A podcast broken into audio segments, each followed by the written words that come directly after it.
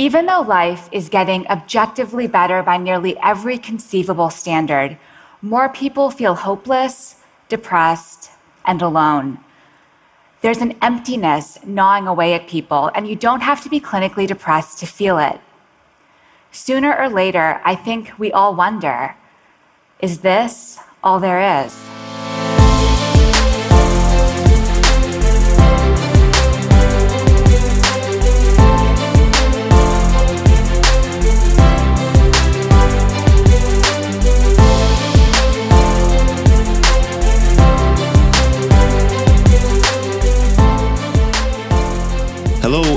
Welcome back to the Depression Detox Show, where we share ideas and stories that change your relationship with depression.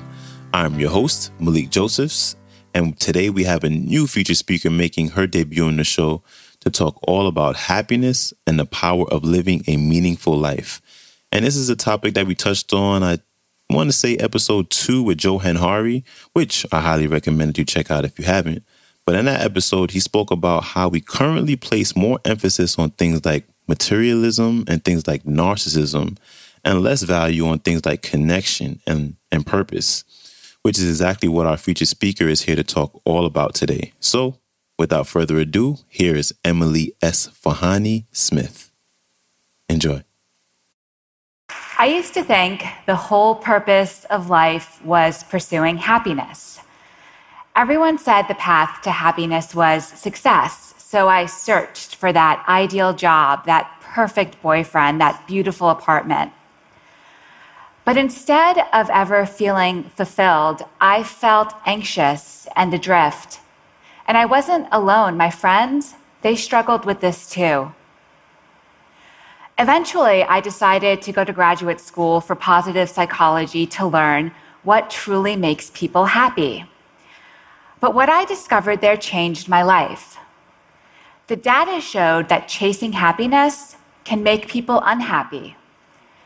And what really struck me was this the suicide rate has been rising around the world, and it recently reached a 30 year high in America.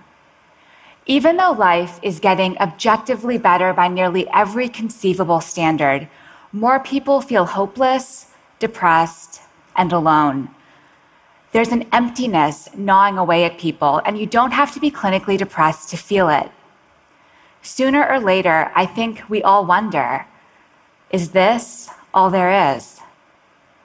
And according to the research, what predicts this despair is not a lack of happiness, it's a lack of something else, a lack of having meaning in life. But that raised some questions for me. Is there more to life than being happy? And what's the difference between being happy and having meaning in life? Many psychologists define happiness as a state of comfort and ease, feeling good in the moment. Meaning, though, is deeper. The renowned psychologist Martin Seligman says meaning comes from belonging to and serving something beyond yourself, and from developing the best within you. Our culture is obsessed with happiness, but I came to see that seeking meaning is the more fulfilling path. And the studies showed that people who have meaning in life, they're more resilient, they do better in school and at work, and they even live longer. So this all made me wonder, how can we each live more meaningfully?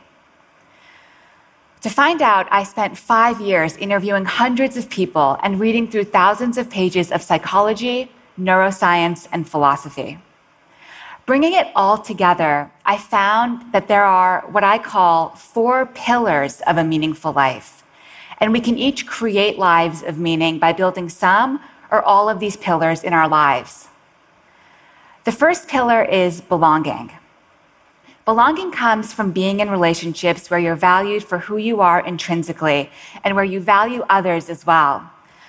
But some groups and relationships deliver a cheap form of belonging. You're valued for what you believe, for who you hate, not for who you are. True belonging springs from love. It lives in moments among individuals, and it's a choice. You can choose to cultivate belonging with others. Here's an example.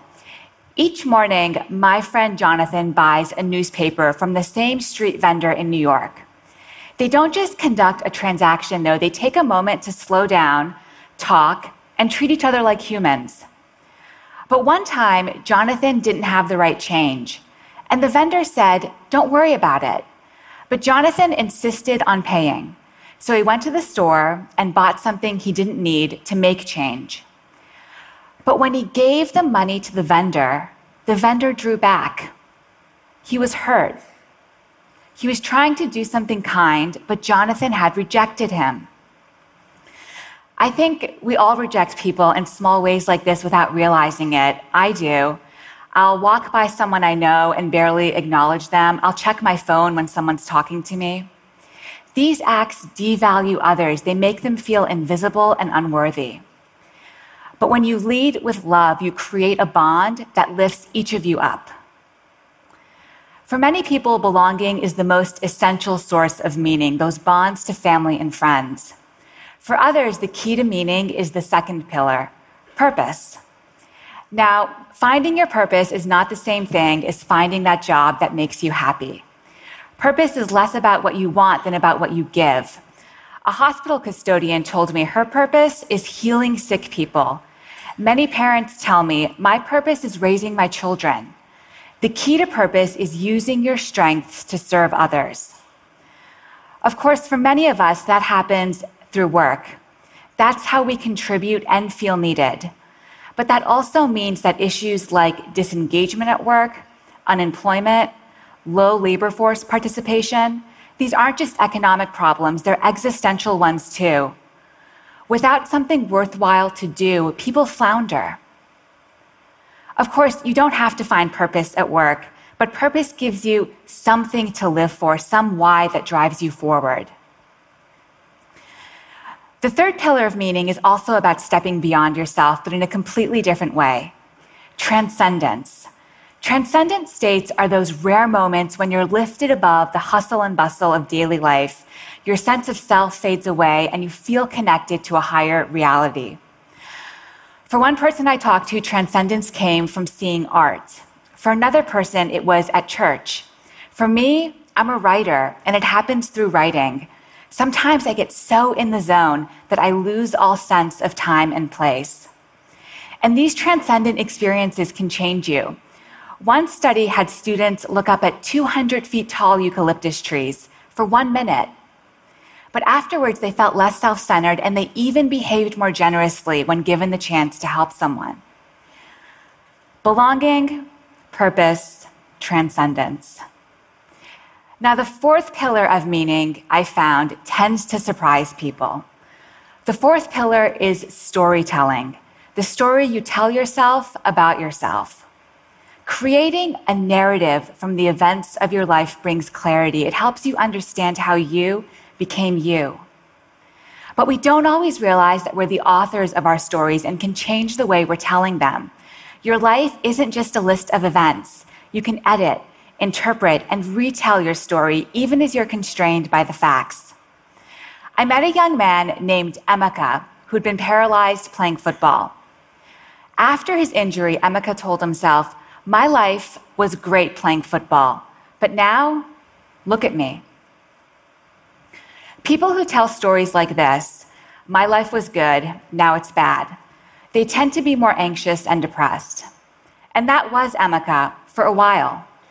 But with time, he started to weave a different story. His new story was Before my injury, my life was purposeless. I partied a lot and was a pretty selfish guy. But my injury made me realize I could be a better man.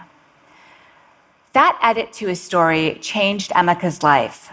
After telling the new story to himself, Emeka started mentoring kids and he discovered what his purpose was serving others. The psychologist Dan McAdams calls this a redemptive story where the bad is redeemed by the good. People leading meaningful lives, he's found, they tend to tell stories about their lives defined by redemption, growth, and love.